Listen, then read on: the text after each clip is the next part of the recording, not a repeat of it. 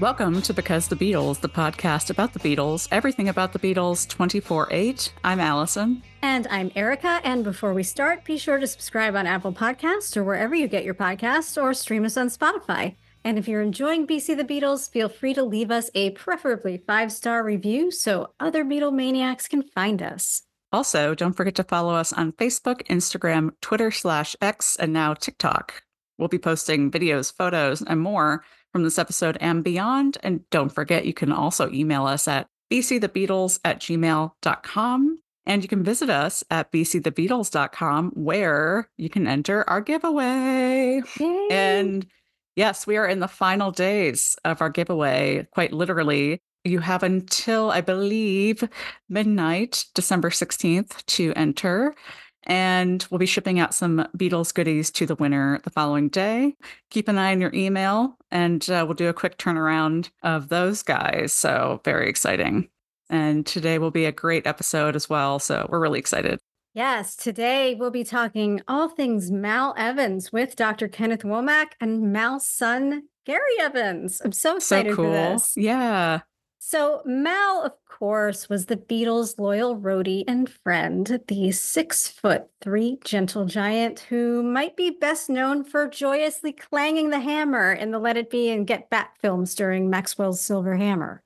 Yeah, he was like a breakout star of that documentary. And, you know, in 1962, so Mal was a husband and father with a steady job as a telecom engineer.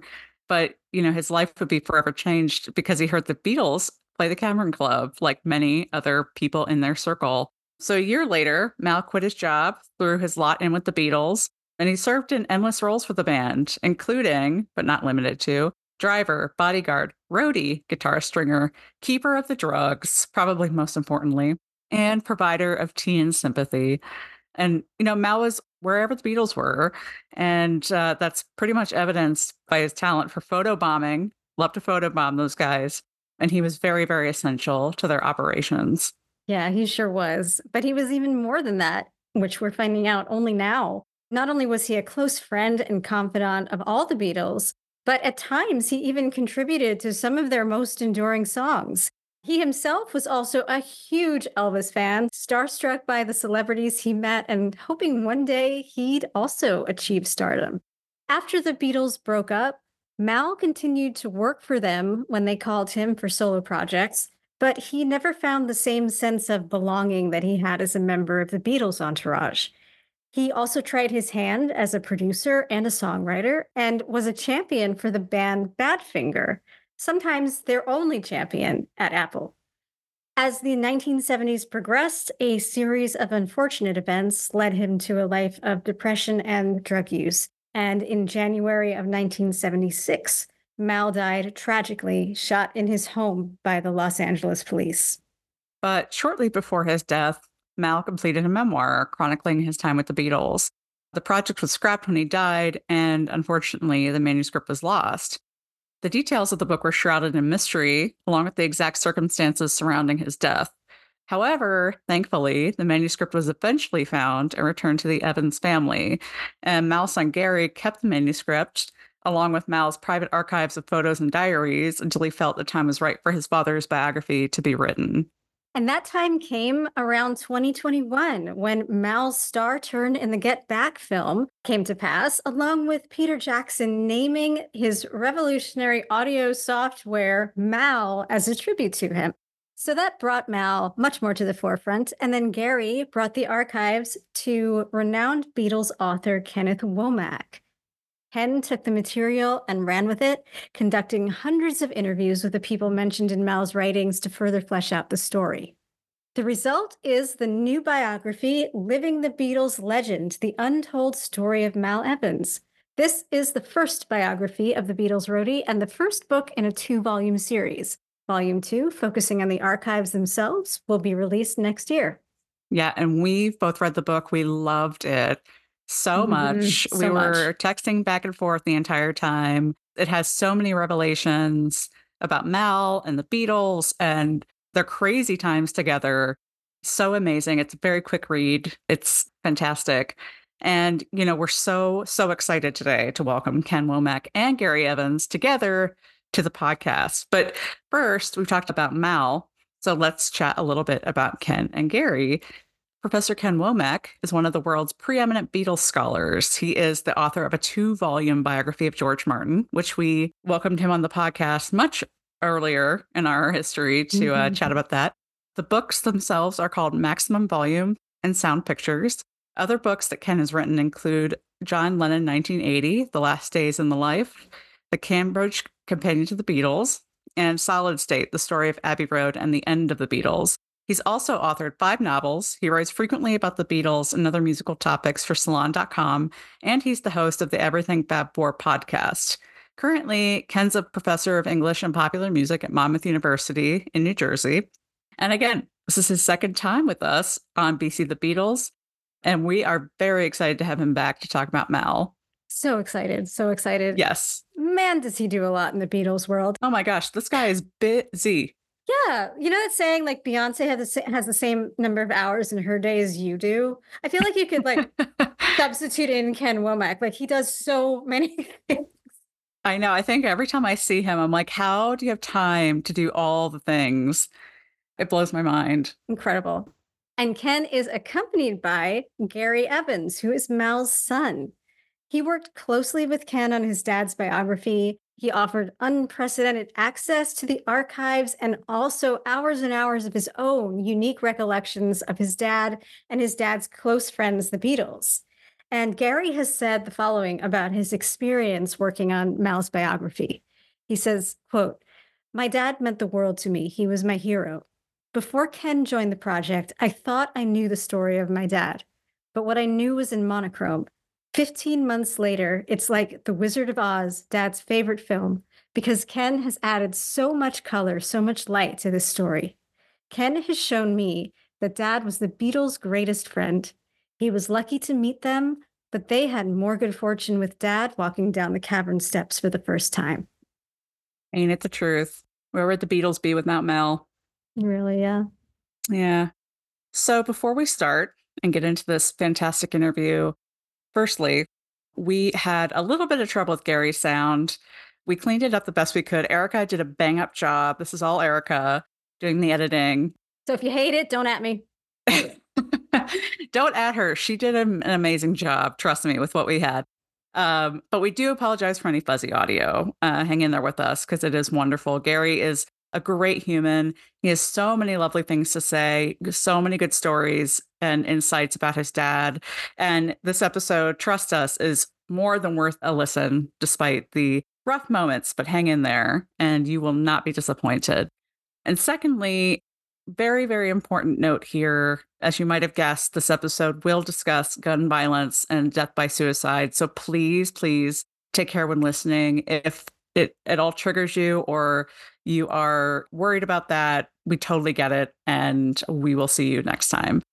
But with that being said, Gary and Ken, welcome to Because the Beatles. How are you guys? Good. What's up, Ken? Hello, Ken. How are things? Things are fine. We're so happy to have you both here.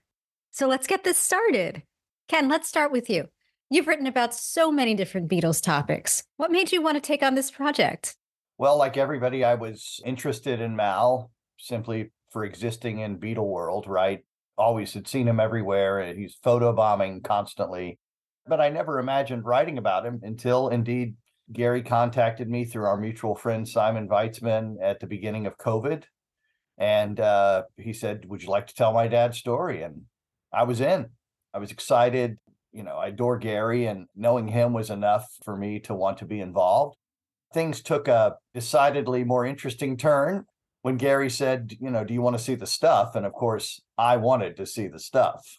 And uh, that has made a significant difference, you know. And in fact, Gary then went on an expedition for a while and even found more stuff. So we were able to really accentuate the archives with lots of material, photographs, etc. And um, that's how we got started. And then we began doing a few hours each week on Zoom. I interviewed Gary more than anyone else for this book uh, by a mile, and uh, that's how we got started as far as as that aspect of the process went. And then I also, fortunately or unfortunately, because of COVID, we had a number of students who had time on their hands, and we had uh, five graduate students at one point working on this project. They were excited because I told them that it was top secret. And as soon as you do that, they're like, yeah, you know, I'm in. Uh, and then we had one undergraduate who was working really closely with us, um, still works on the project, Carly Migliorisi. She just went in hook, line, and sinker and, and was actually our photo editor uh, and works on the project and is gearing up for volume two. So we've had a strong team from the beginning.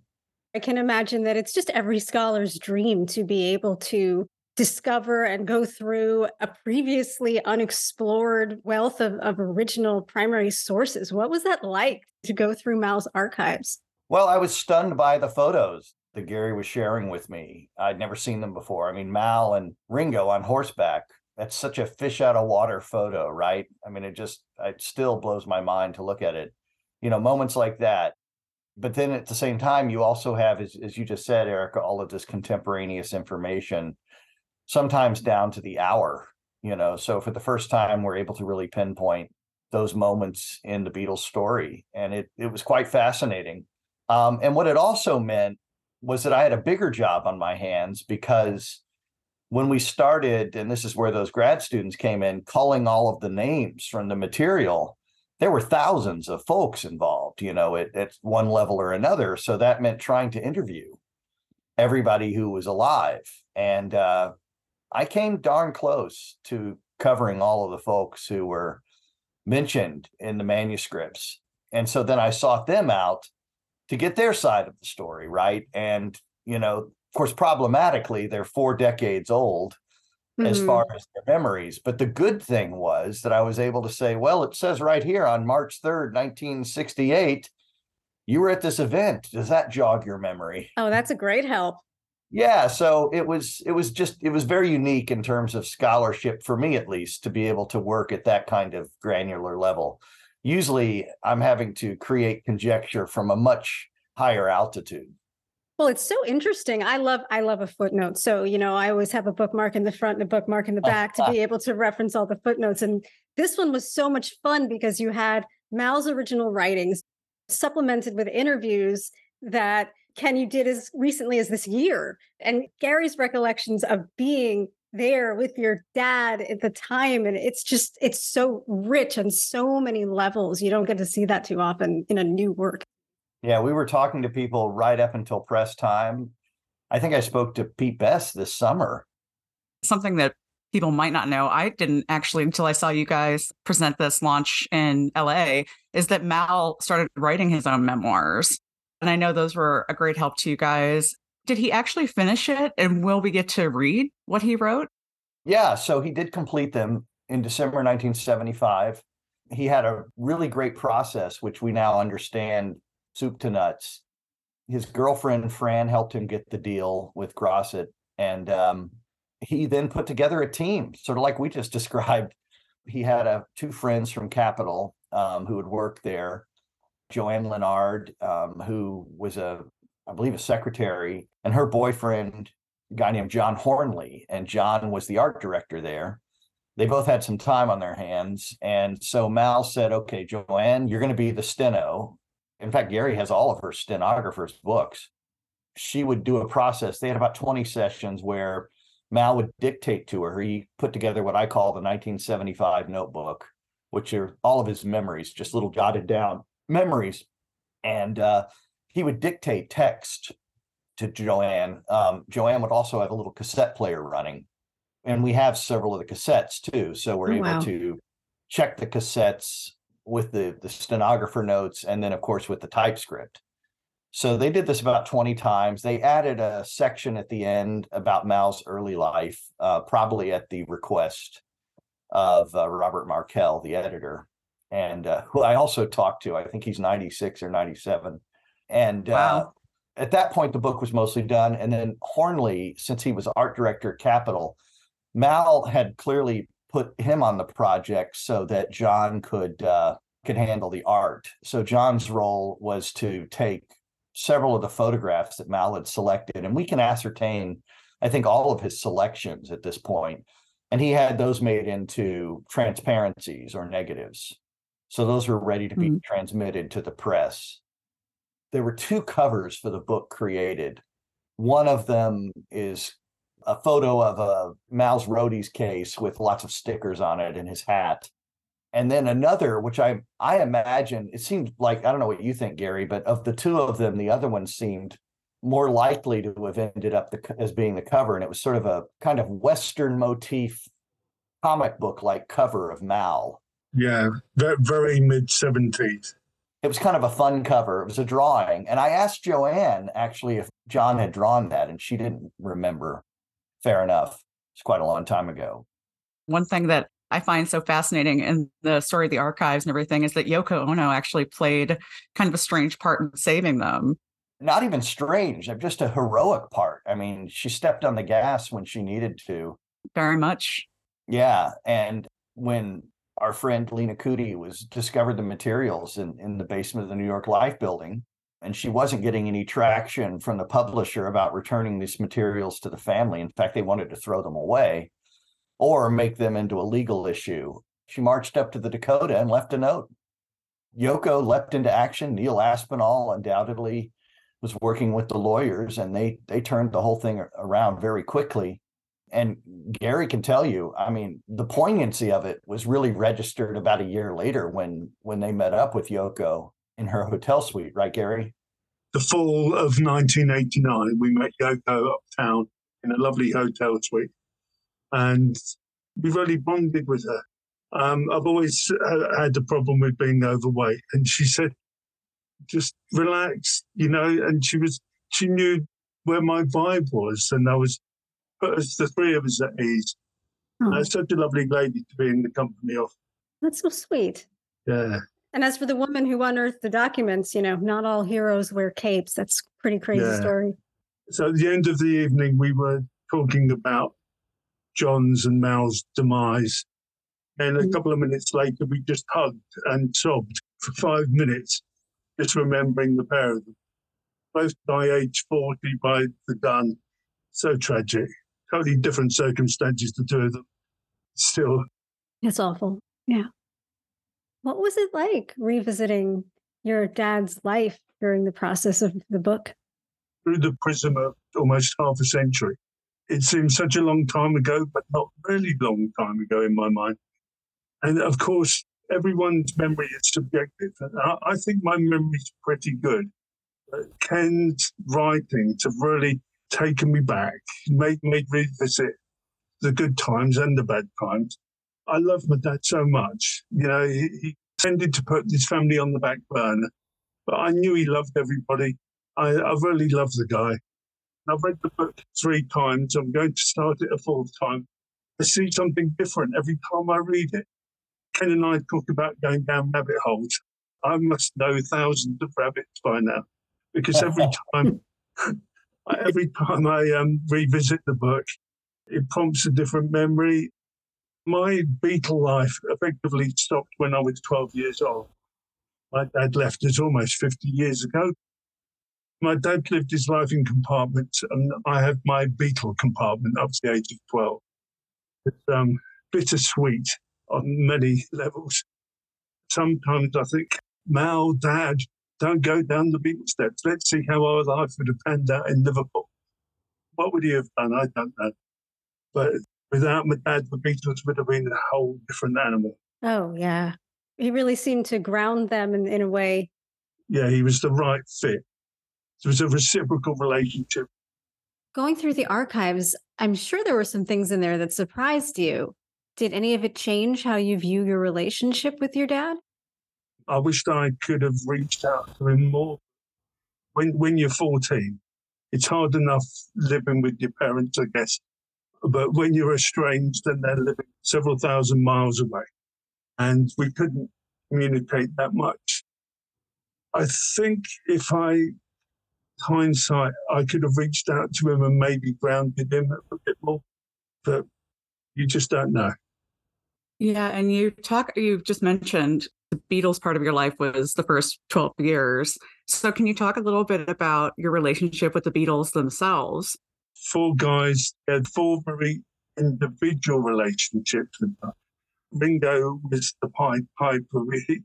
he had such a lovely way about him with children. He was magnificent. You know, he'd goof around with you, he'd take an interest. He always had the latest gadgets. And then Paul, for some reason, I went round Paul's house. I had to look really good, not a hair out of place. Yeah, uh, even polished my shoes. Very strange looking back. And John was just John. And I said to Ken, that voice, that's the voice I remember of John. Really fantastic. And George, for me, was a magician. You'd go round his house, the smell of incense or, or something else, maybe. Something. And uh, just magical. And he'd give you spray paints. So, you know, you're six or seven years old, and a guy gives you paint and says, Go and paint my wall, whatever you want to do.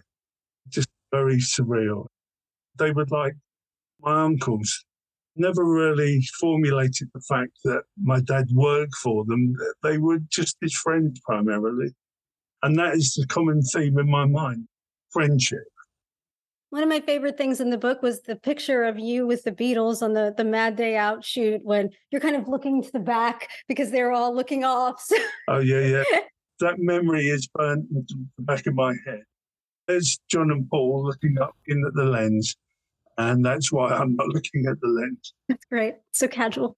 And it looks like something out of a Kubrick movie. It's like something out of a 2001 set. The way it's lit and the way it looks. That's one of my favorite photographs of the Beatles, let alone I'm in it. It's so cool. So let's discuss a little bit about Mal himself. Ken and Gary are the foremost Mal experts in the entire world. Mal's story, like the Beatles, starts in Liverpool. Of course, he was a native Liverpudlian talk a little bit about how he met the Beatles, like what drew him to them in, at the start. I mean, it was the cavern. He was in love with rock and roll. Like so many, he was drawn to that underground club, right, Gary? Indeed. It's like catnip. as soon as he heard the noise emanating from that cellar, nobody was going to stop him going to have a look. Yeah. And, you know, one of the interesting things is he discovers them, of course, walking around the cavern quarter, as they call it now. And uh, that probably signaled what we started to learn from folks who worked with Mal at the GPO. And that was that he probably took a lot of long lunches just enjoying the world, which is Mal was a tourist. If he hadn't joined them in six, August 63, he would have been sacked. Yeah, I don't know how much longer he had there.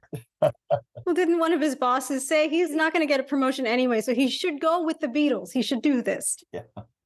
One of the things I thought was so funny about Mal's personality was he was so fascinated by celebrity and he had these dreams of becoming famous himself, but he was sort of destined to live in the periphery. To be one minute you're a GPO engineer in Liverpool, and the next minute you're at a big Hollywood party, and there's everybody my dad just went along with the ride, just loved every minute, every moment of it. I think my dad had a better time of the Beatles touring years than the Beatles did, of course. yeah. He was in awe of certain people, but he he could mix mix it with the best of them. Um, I think Liverpool DNA is a great grounding for the ability to get on with people and and, and to be remembered by people. Mal could talk to anybody. You know, it didn't matter. He had that gift of gab, and and we have to imagine, right, Gary, that he must have been thinking all his life about seeing the world, and suddenly there was this opportunity. Yeah, and it was a very big world back in the early '60s. People didn't travel much then. Beatles fans associate Mal with that anvil. And for our listeners, we're looking right now at Ken's bobblehead of Mal, uh-huh. where he's holding the hammer the very famous hammer, Maxwell Silver Hammer and the Anvil. One thing that you guys, you know, mentioned in the book, and I actually didn't know, is that he contributed lyrics to songs like Here, There, and Everywhere and Fixing a Hole. Obviously, the famous story about Mal and Paul in the airplane when they came up with Sergeant Pepper from Salt-N-Pepa. But he ended up not getting credits, public credits for his contributions to me, when I read the book, he seems sort of disappointed, but ultimately was okay with that. But but was he really? Do you think he was really okay with not getting his proper due? Yeah. What what amazed me was the blase way my dad standing next to Paul, you know, direct input into how long and winding road's going to turn out. And if you multiplied the amount of times my dad would have been intimate next to Paul in the recording studio, three o'clock in the morning, times we don't see my dad's input, that, it makes your mind think, wow, he most probably contributed more than items you've just reeled off. And that's certainly true. And, you know, I think my read of it is that Mal was of two minds. Did he want more credit? You know, on some level, sure. He's living a kind of double life, as we've already spoken of. So his life is expensive. Does he need more money? Sure. But he was dead serious about his brief, which was to support the Beatles in any way, shape, or form. And the idea that he was told about Lennon and McCartney being a big brand would have been enough for him. He was just glad. But for example, the Let It Be story, he didn't care and wouldn't care now that Paul talks about the, the story being Mother Mary. It wouldn't bother him at all. So we need to talk about this because the origin of the Mother Mary line in Let It Be comes across as kind of a quiet bombshell in your book. It comes up a few times that Paul's original inspiration for the song was a vision he had of Mal, not his uh-huh. mother. And we talked to Paul Muldoon a couple of weeks ago about the Paul McCartney The Lyrics book. And this version of the story isn't mentioned anywhere there. There's even a whole podcast episode about Let It Be on the book's companion podcast with no mention of this. But there doesn't seem to be a doubt, from Mal's perspective at least, that this was the real origin of the song. How do we square these two stories, especially considering that this is one of the most well known Beatles song origin stories and one that Paul tells all the time? You know, we only have Mal's word to go on and what, what we can corroborate. So you brought up that last line of here, there, and everywhere. Mal had written that down in the blue notebook that we have from 1966.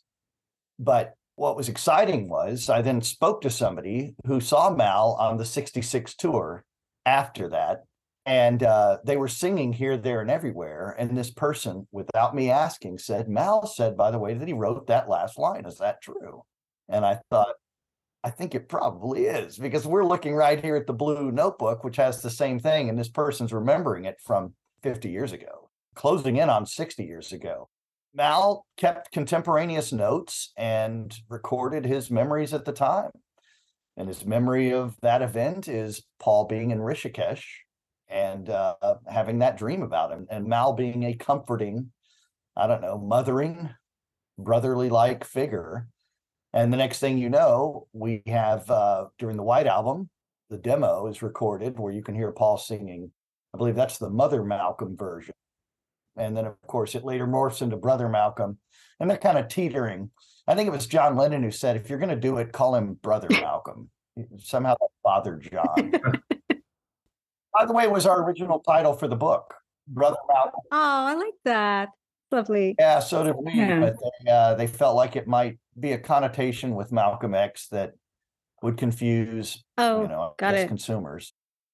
And actually, it was uh, Gary's aunt, uh, Barbara, one of Mal's three sisters, who said to me that she always thought Mal mothered them. She thought that was perfect. So we should actually call it Mother Malcolm. It seems perfect. He's so good at, at I think, what you call the tea and sympathy aspect of his job, anticipating their needs so well.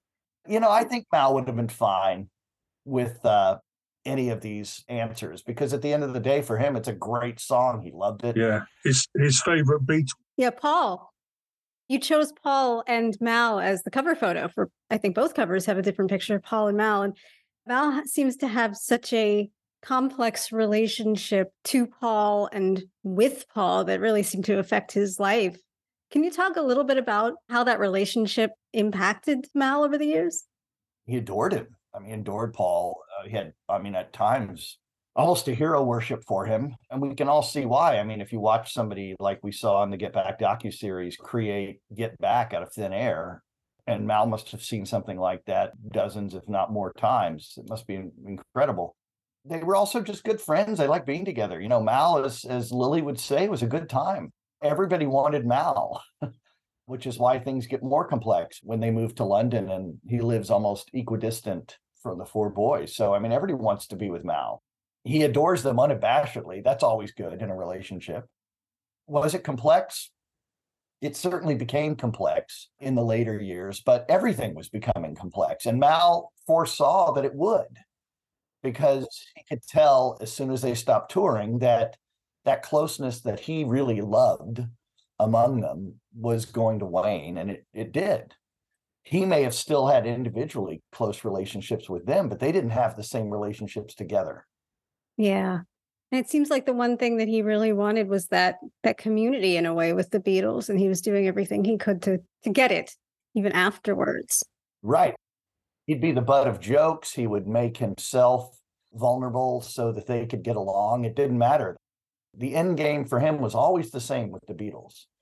And uh, you know he's one of the many people we should be thankful for that we have all of this great music and and this incredible story that survives into the present day. He's not the main character. He wouldn't want to be the main character but he embodies the character of it which i think is what's perhaps more interesting.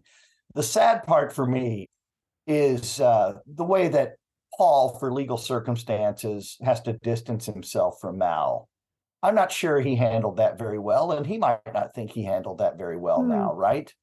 You know to say um, you know i don't need you Yeah. anymore i mean it, it- you could almost hear the eastmans instructing him okay you can't use mal anymore because that's part of the business Mhm. Mal was astute. He analyzed that pretty astutely when he was going back over it. Oh yeah, but it still hurt him, and like anybody would be if they were really close to a friend. I mean, is, do you see that, Gary, in, in the same way, or Yeah, exactly how you've explained. My dad loves them all, but he had a particular affinity with Paul. On one level, it was a very simple relationship. It got moneyed by ownership. We talked about. Yeah, I think my dad felt his primary aim was for the Beatles to be become best band in the world. Tick. Uh, make sure they have everything they want. Tick make sure they look after me reciprocally, um, not so much a tick. At the end of the day, my dad's put so much input into those four guys and into the Beatle project. And wouldn't it have been nice when he left them? They said, Mal, we love you. Here's a token of our appreciation. There wasn't a plan B where my dad had a pension pot. As individuals, they didn't seem to reach out to him as much as I would have liked them to. I agree. I was, as a reader, just kind of enraged every time I felt like he had to go ask for a loan or he was having, you know, no pension, or even when um, Zak Starkey told you you were poor, Yeah, Mal tried as hard as he could to justify it or at least understand that there were benefits that were greater than money. But at the same time, money would have been nice too. if you look at the journey my dad took, the primary thing is friendship. What did he get out of it at the end?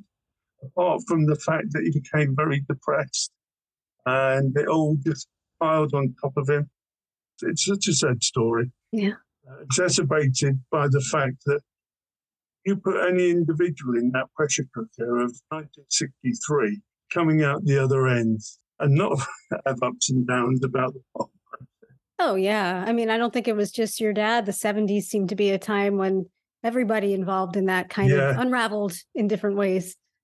And Los Angeles mid seventies. If you're very happy, you're very happy. If if it's the flip side, you end up like my dad did. Yeah. Yeah, but the the flip side is the the those lovely images of my dad in Get Back. Oh, yeah. He was the star of the show of the Get Back when it when the expanded version came out two years ago. Uh, Have you ever seen the David Frost interview with my? No, I haven't. I was just, you know, reading about that Oh, at the end must of the book. you must look it up. I will. That explains the whole process. And, and we were in a car and it's raining. It's three o'clock in the morning. Turns to me and he explains to my dad why why mother or brother Malcolm is not going to be the final cut. Oh, And my dad at the end goes really sheepish, lovely, one of the most beautiful smiles. Just, it's worth watching it just for my dad's smile oh. when he comes to the conclusion of why he's not in Let It Be. It's, it's really wonderful, isn't it, Ken? It's a wonderful piece of film that uh, yeah, it's been out there actually for it was in a 1975 TV special called A Salute to the Beatles. At this point, the entire thing may now be on uh, YouTube. Yes, it, Um, Hmm. several people, George Martin and others, and uh, there are lots of revelations in there. It's you know, it's just interesting analog to digital, right? How so much of that has been lying in wait all this time and people simply didn't Mm. access it. Well, now I'm looking forward to watching Yeah. that later for sure. Yeah, same. Um, you know, we talked about Mal in the studio after the Beatles stopped touring, but I really wanted to bring up another band, another Apple artist that Mal was really instrumental in um, getting involved in their early career, which is Badfinger. He was producer, really, but wasn't really allowed to take that credit. Can you talk a little bit about his involvement with them? He was a good A&R guy, Mal Evans. I mean, he knew a good sound. He saw incredible potential in them. He championed them at Apple and uh, they were rightly signed to a contract. And of course, then they go into this weird oblivion because not too long afterward, a con man enters their midst in the form of Allen Klein, and um, a new destiny is set. And Mal is trying to keep pushing them through that strange political morass. And I made sure we went into some depth about that because it was a really defining moment for him and really cruel what Allen Klein did. Gary was speaking a few moments ago about lack of pension and other issues. It's not that they're forgiven in this way, but the Beatles are young guys in the early 70s, and they're young guys who have no HR background, right? Terrible business sense in that way. Yeah. Yeah, I mean, it, yeah, nothing at all. You know, at best, I mean, they're nouveau riche, and a lot of their money's tangled up at the time, so they're probably thinking about that a lot. And the person who should be handling things only joined them to loot them, and uh, you know, he's not going to care about the fate of Mal Evans or Neil Aspinall or anybody Mhm. right? Or even the Beatles, as we see. I mean, you know, he betrayed George Harrison almost as soon as he could with Bright Tunes. And just god awful stories. I read a thing today on, uh, for another project. It was an interview with Linda McCartney in 1974. And the person said, when you met up with John recently, did you talk about Allen Klein? She goes, Of course. She said, Of course we did. She said, What happened? She said, John just looked at us and said, Well, you were right about Allen Klein, Paul, and but of course you usually are right. you know, uh, it was kind of funny, but it wasn't funny, right? I mean, the results of having this person in their midst is devastating. And what he did to Mal, I mean, one of the first things he wants to do is fire Mal and Neil because he's trying to cut off, of course, the important limbs of the, you know, of John Paul, George, and Ringo. That's what you do if you're in there as a con artist. I hope no budding artists are hearing us now because we don't want this to be a playbook. but Allen Neil had the greatest answer, right, on the day that he wanted to fire them, which is we don't work Yes. for you. but man, the cost of that was misery because he he puts Neil through misery. Uh, Neil was the target of all of his lawsuits against Apple, you know, because he was blaming Neil for his not being renewed in 1973. Uh, by then, Neil was, you know, a mess because of what had happened. And of course, we're talking about the other part of the situation, which is Mal, who made it clear that he believed in Badfinger and wanted to work with them. And it's it's sad, isn't it, Gary, how often your father went to Allen and said, I just want to go do this great thing for all of us and this artist that works for us. Yeah. And I, I'm sure Allen was processing none of it and eventually forbids Mal to work with him. And of course, we know the result of this. It's tragedy. It's two mm-hmm. suicides. No matter what, possibly their signature tune is a top five hit because one of Allen's subordinates heard it and said, Why haven't you put this out? Allen Klein was basically the embodiment of a Sith Lord. He was one of the worst people ever. He really was. And he was there to loot them. Mal really suffered a lot of heartbreak over the guys, especially only a few months before Mal's own death, and and we lose our first member of Badfinger. Mhm. Gary, by the way, uh, knew growing up because this was their social circle. You know, this was back in the days when remember when people had uh, I think rocking rocking uh, chairs on their their front porches and they would greet people and they knew people and had them over for Oh, dinner. yeah. And we don't do this anymore, but but but they did back then. And and Gary was at Sunday dinner with these guys, you know. So it was it was a family tragedy. Yeah. Yeah. Pete Ham, the fabled age of 27, How sad is that? And then Yeah. six years later, Tommy joins it. And Tommy at one point is working in a DIY or hardware store to make ends meet. He wrote Without You, a song that in that day and age, if you really had access to the proceeds, which of course the managers that came after Mal hid from them, he would have retired Yeah, it's awful. Yeah. I mean, it was an international hit. So it's such a tragedy. Yeah. I always thought Badfinger were a really, really good band, but not quite the fit for early 70s glam rock. They really did some good music. I agree. My dad introduced them to me as as the 70s Beatles. Oh, and they were, and, and they had such upside. Chris Thomas, I spent a lot of time with him this summer, and he brought up working on those that last album with them, obviously uh, before Pete's death, and uh, he said that they had incredible upside and potential. They could have done anything. A special place in hell for Allen Klein. Jesus.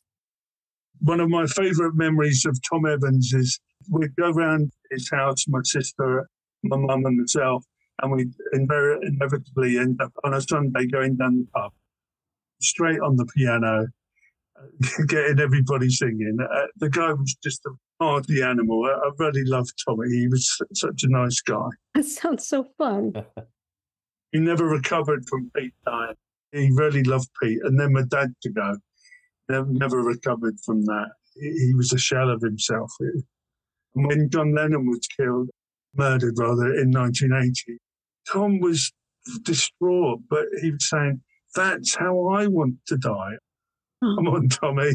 Oh, please, man. You know?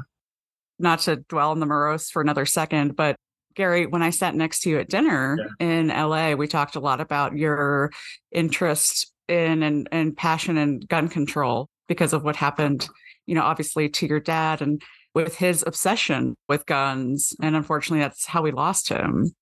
I could never figure out how my dad, as a British national, got access to a weapon. He's not an American citizen. It's illegal, surely. And he also didn't. He, he had a handgun too. Yeah, never, never figured that out.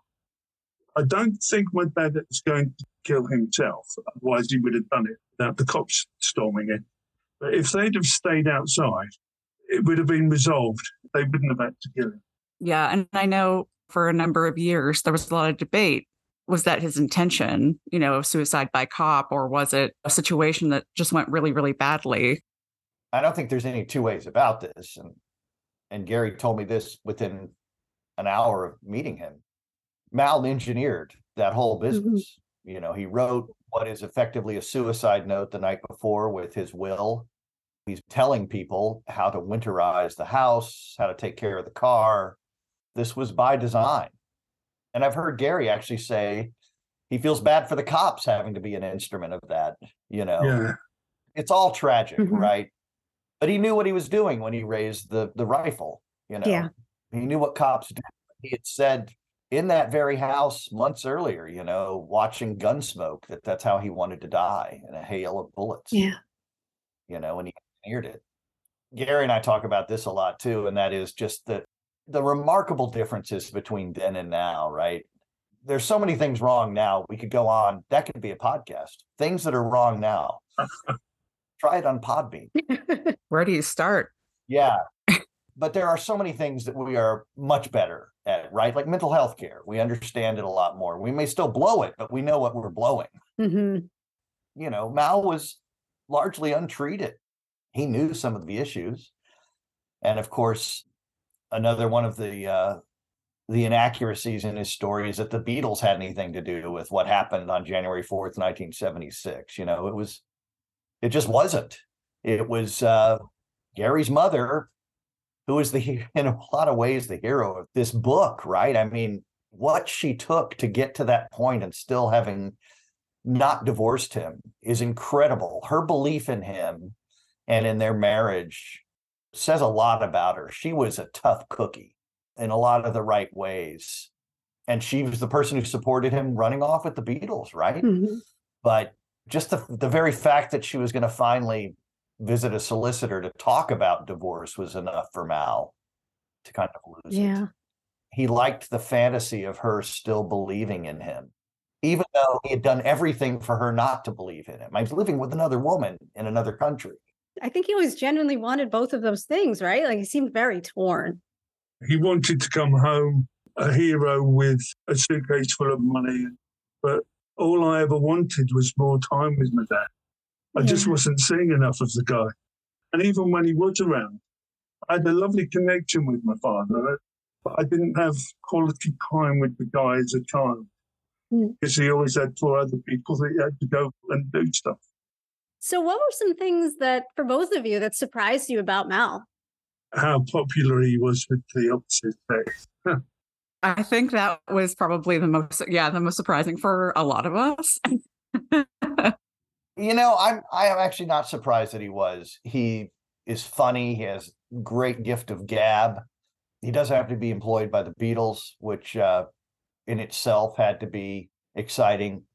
I think still would be, and you know, was quite handsome, Oh, yeah. like Gary, whom you're looking at right now. I mean, these are good-looking guys, so they've got it all. Those Evans genes. it's the Evans, yeah, it's the Mhm. Evans DNA. Yeah, those genes are strong. You know, Mal was one dimensional to me, right? He was just one dimensional. He was a flat photo or hundreds of photos, right? That I'd seen of him. Or, you know, some random studio chatter like John chattering to Mal before she came in through the bathroom window. All of it makes sense now because he had a quite a, a substantial inner life, wasn't an oaf. He had ambitions and aspirations and dreams. What surprised me was how multidimensional he he became and how quickly um his love of cinema you know which he shared with gary.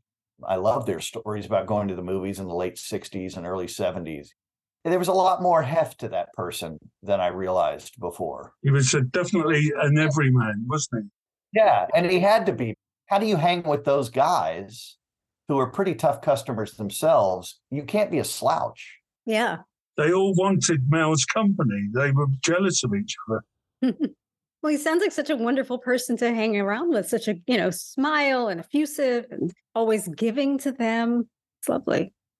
You know, another thing about Mal, though, that totally surprised me was that he was such a talented songwriter. I didn't know that he had a writing credit on that, the Ringo song, You and Me, Babe, which has been in my head constantly since that chapter came up in the book. That's pretty indicative of a talent that we didn't know about from him. No, and he had lots of upside there too. By the way, I mean the song, the other song they recorded at the Ringo sessions um, called "Thinking of You, Thinking of Me," is just a darling tune. We didn't, we didn't, had never even heard it until uh, our friend Peter Hicks had spoken to uh, Lon of Lon and Derrek Van Eaton, and he had remembered the song and was able to recreate it. Oh my God. And uh, of course, we have diaries the entry about it and some of the lyrics, but it's a magnificent little love song. You know, in fact, I think it's far superior to "You and Me, Babe." It even has this wonderful piano cadence that Klaus Voormann was there, and he remembered the piano and how it went. Is there a recording?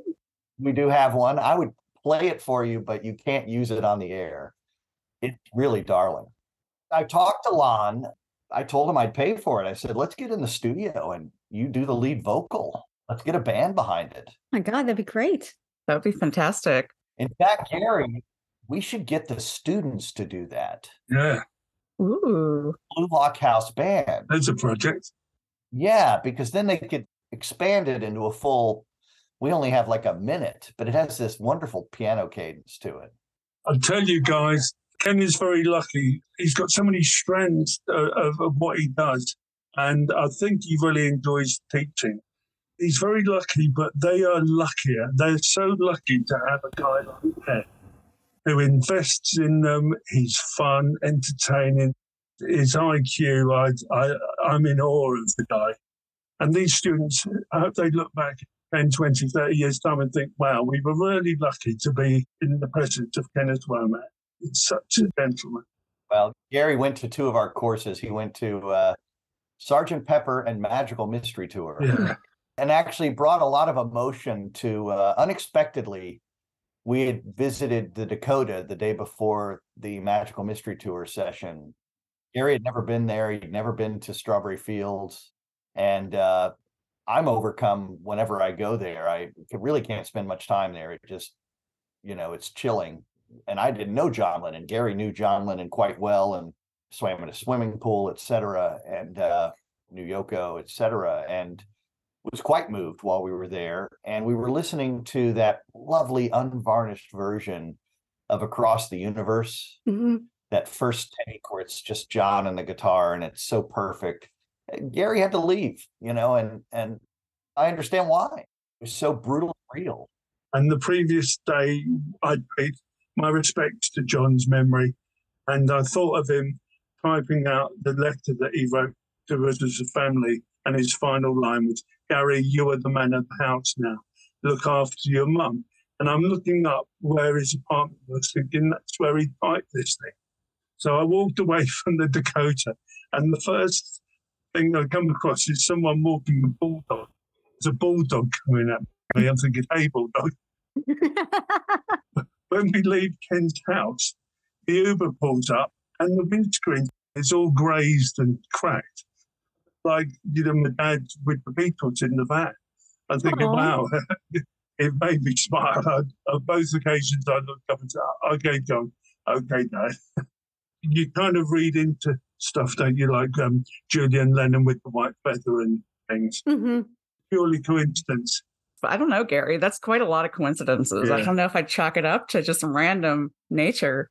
We tend to look for patterns. For human beings, you look for patterns in things in life don't you? I think we have to for reassurance. try and make sense of it some way. Indeed. So, what's next for the Mal archives? What are we going to be seeing? Like a super deluxe situation. They have talked about packaging it somehow with book one, but I don't know where that will go. Our focus is on assembling the, we have four times the amount of photo allowance. So we have a lot of photos. We're going to take a few of them that are really artistic and beautiful from volume one and go full page because they, they just deserve it. But we have many, many more photos to share. We have the complete manuscripts for Mal's memoir that we want to put together facsimile like so that people have their own copy. We'll also have the diaries annotated, of course, and then the notebook. So there's a lot of material to share. Gary used the phrase rabbit holes. I mean, that's we're hoping people will go down their own Mal Evans rabbit holes with this. There are a lot of uh, just wonderful photos from Ringo's place, from all those Guy Fawkes nights and his New Year's parties, and from Friar Park uh, when they first went there, and all the windows are broken. You know, lovely photos, and we have lots of uh, family vacations with George and Pattie. And there's one un- photo that I I adore where they're they're off on the Aegean Sea, and I, think it's Gary and one of George's little cousins, and uh, Pattie and George, of course. It's a tourist shot, but it's it's beautiful and poignant because we know that George and Pattie didn't have children. It's uh, there's just so many so many stories embedded in these photos. Isn't that photo? Um, I'm thinking of the one you showed at the presentation, but is that the one where George is reading the kids a book? Yes, I love that photo. The Rupert Bear annual. I've still got that annual. Aw. The Rupert Bear and Paul did so much with Rupert Bear later on. Yeah, Paul was really into Rupert Bear. Yeah.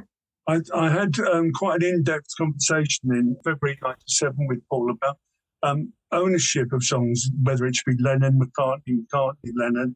Uh, and I'm going to ask you guys: Do you think John would have ever thought about that if he'd have lived, or would he have just said it's just Lennon McCartney?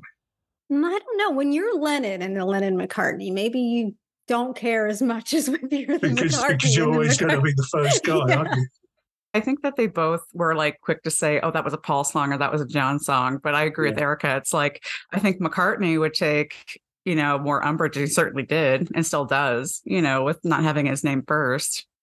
My wife and I watched this seven and a half, eight hours, and we looked at each other and said, Paul was the man. You know, he was, and if, if you wind it back, was Paul always the man? pretty close to it. Yeah, I mean, he was acting as musical director. Uh, we know on the song "I Want to Hold Your Hand," we have all the takes. Those are one of the few that are all out in the world. I mean, he was he was the musical director.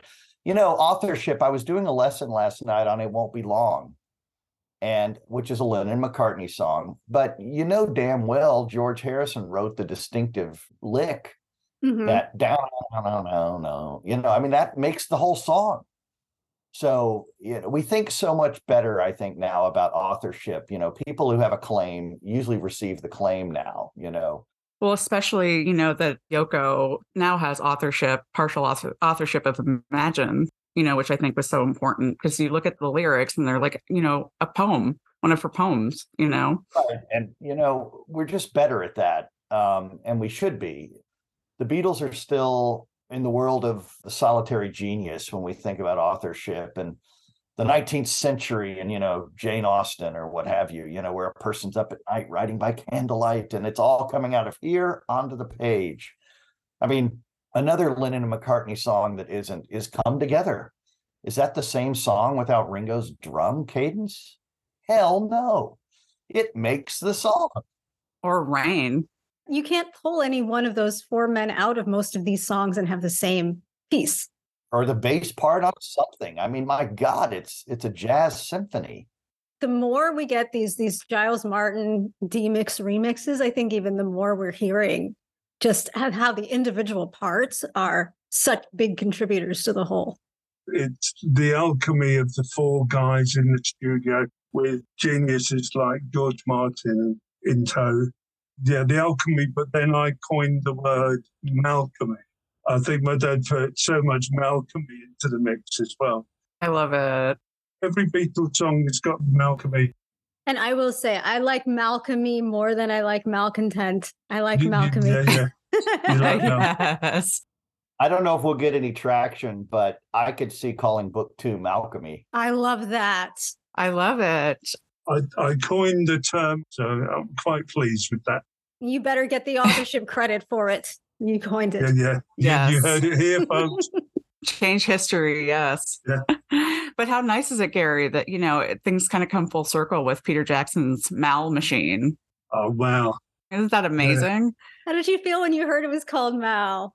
Um, I, I, watched the YouTube segment where he, I think he mentions my dad 11 times or something.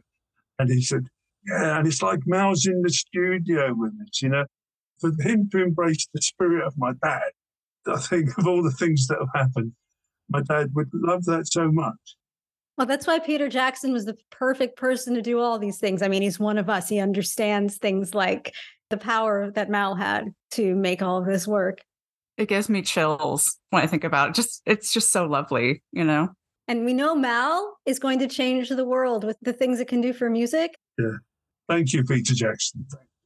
Thank you guys for having us. We sure appreciate it. Thank you guys so much again for coming on and talking about Mal and the book. It is such a good book. Like it, Erica and I every day were like, okay, we have to like take a break and actually do work. The number of screenshots we've texted back and forth, like, look at this package. Can you believe it? I know. and of course, there are some dark sides but the dark side are totally eclipsed by the light side of my dad's story. Thank you very much, ladies. It's very gracious of you to talk to me. And Gary, it was lovely to talk to you. Yes, this has been so much fun. Thank you so much. Yes, Ken is always a pleasure. Yes, Mr. Womack. You guys are wonderful. Gary, so nice to see you. Take care. Lovely to see you.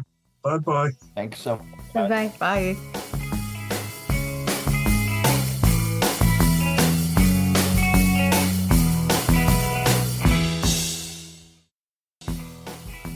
Thank you so much to Ken Womack and Gary Evans for hanging out with us and talking about this fabulous new book on Mal Evans' life. It's available now wherever you find your books. And be sure to keep up with both Ken and Gary for news of volume two of the Mal Evans story.